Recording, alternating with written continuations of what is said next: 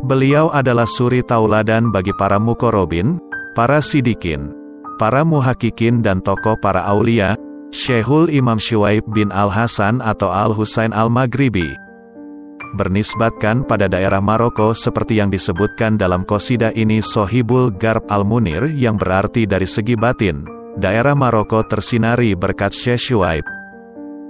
Dikarenakan Maroko menjadi bersinar dan terang benderang berkat beliau, oleh karena itulah salah seorang solihin di daerah itu mengungkapkan dalam syairnya, Nampak pada kami tanda-tanda petunjuk yang benar, hingga menjadi terang benderanglah Maroko karenanya, terpancarlah darinya segala sesuatu yang asalnya terbenam, lalu menjadi cahaya kebahagiaan yang memenuhi seluruh penjuru.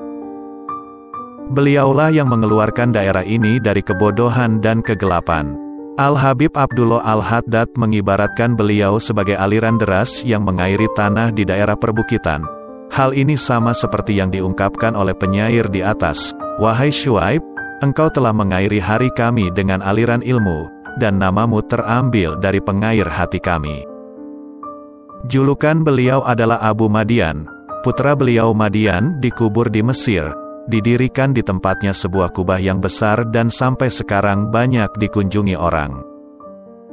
Adapun beliau sendiri dikuburkan di daerah Tulmusan di Maroko di pemakaman Al-Ibad, makam beliau pun juga banyak dikunjungi orang. Penyebab beliau keluar dari kotanya Bajanah menuju Tulmusan lantaran Sultan Maroko menyuruh agar beliau dihadirkan di hadapannya untuk diambil barokahnya.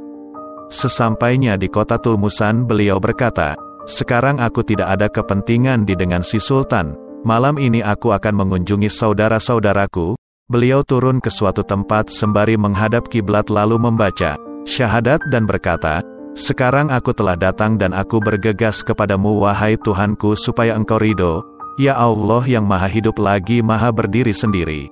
Setelah itu nyawa beliau yang mulia kembali ke haribaan, dalam usia 80 tahun. Beliau merupakan salah satu autat dan kutub di daerah bagian barat ini, juga salah satu sandaran utama bagi ahli tasawuf. Salah seorang yang Allah tampakkan kebesarannya di alam semesta ini, diberi mandat untuk mengatur semesta, diberi keluasan dalam kedudukan kewalian, ditampakkan melalui dirinya berbagai macam keajaiban, dinukilkan dari ucapannya berbagai hikmah dan rahasia. Banyak kalangan ulama besar, begitu juga banyak kalangan lainnya yang keluar dari hasil didikan beliau, bahkan para ulama bersepakat akan kebesarannya. Syekh Abu Hajjaj Al-Ansori berkata, Aku pernah mendengar guru kami Abdur Rozak berkata, Aku pernah berjumpa dengan Ai Hidir. Aku menanyainya tentang guru kami Abu Madian. Ia menjawab, beliau adalah imam para sidikin di masa ini. Hal ini karena Allah telah memberinya sebuah kunci rahasia yang tersembunyi yang berada dalam tabir kutsi. Saat ini tiada seseorang yang lebih lengkap mengumpulkan rahasia para mursalin selain beliau.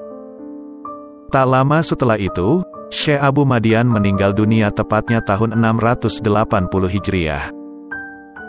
Syekh Ibnul Arabi menyebutkan dalam kitabnya Futuhatut Makiyah, Suatu hari ia dan salah seorang abdal melewati seekor ular yang meliuk-liuk di pegunungan Kof. Keduanya mengucapkan salam padanya lalu ular itu menjawab salamnya dan berkata, di antara ucapannya, Saat ini tiada satu binatang pun di muka bumi yang tidak kenal Abu Madian. Demi Allah sesungguhnya beliau termasuk orang yang ia jadikan sebagai walinya dan menanamkan kecintaan padanya di hati manusia jadi tiada yang membencinya kecuali orang munafik atau kafir. Dalam kitab ini Syekh Ibnu Arabi banyak membawakan perihal Syekh Abu Madian yang mengisyaratkan ketinggian dan kekokohan derajatnya. Beliau termasuk rujukan utama bagi para guru-guru kami dan leluhur kami kalangan Bani Ba'alawi Sa'adah dari keturunan Husain di kota Tarim dalam pemakaian baju sufi yang terkenal dan penghubung jalinan persahabatan yang paling bersinar karena imam kami dan maha guru kami Sayyiduna Fakihul Mukodam Muhammad bin Ali Ba'alawi memakai baju sufi di permulaan kewaliannya dari Syekh Abu Madian tersebut melalui perantara Syekh Abdurrahman Al-Makat dan Syekh Abdullah Soleh yang keduanya berasal dari Maroko.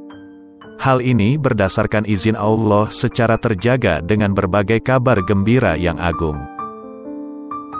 Syekh Abu Madian memiliki banyak keistimewaan karomah di antaranya beliau pernah melihat seekor singa yang telah melahap setengah badan keledai lalu beliau berkata kepada pemiliknya, Tariklah telinganya dan pakailah ia sebagai ganti keledaimu. Orang itu menarik telinga hewan itu dan menungganginya, lalu selanjutnya ia menjadikannya sebagai pengganti keledainya. Beliau berkata, Allah menghadapkan aku di hadapannya dan berkata, Wahai Shuaib, apa yang ada di sebelah kananmu? Aku menjawab, Wahai Tuhan anugerahmu, ia bertanya lagi, lalu apa yang ada di sebelah kirimu?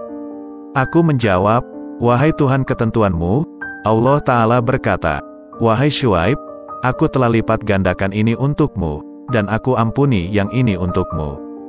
Beruntunglah orang yang melihatmu atau melihat orang yang pernah melihatmu.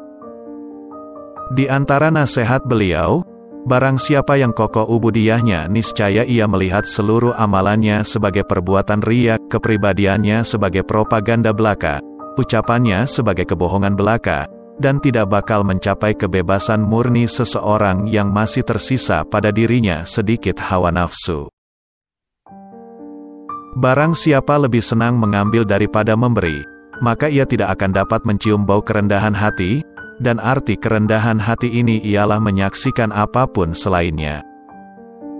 Keikhlasan adalah hilangnya mencari perhatian makhluk merupakan apa yang menjadi rahasia diri pemberitanya.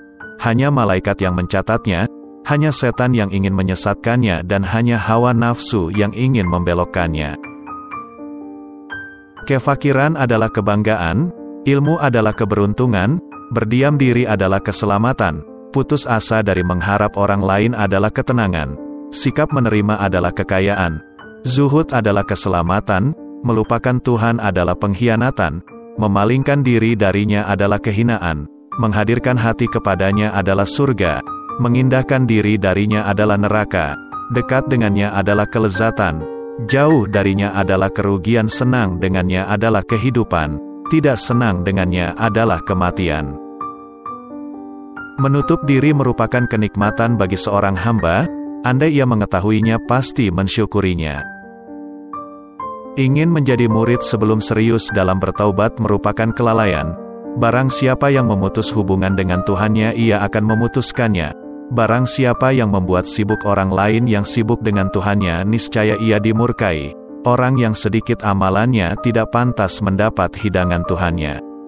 Orang yang keluar kepada halayak ramai, guna mengajak mereka sebelum adanya hakikat sifat-sifat terpuji pada dirinya berarti ia orang yang terkena cobaan. Hati hanya memiliki satu tujuan, maka ke mana pun engkau arahkan hatimu niscaya akan terhalangi dari yang lainnya. Bila rasa takut telah menghinggap di hati niscaya menimbulkan murokobah. Orang yang paling kaya adalah orang yang dibukakan oleh Tuhan salah satu dari perbendaharaan hakikat dan orang yang paling miskin adalah yang ditutupi oleh Tuhan haknya. Barang siapa yang memandang kepada alam semesta dengan penuh ketertarikan, niscaya ia terhalangi dari mengambil pelajaran dan manfaat darinya. Setiap sufi yang tidak mengetahui pertambahan atau kekurangannya dalam setiap nafasnya, berarti ia bukan sufi.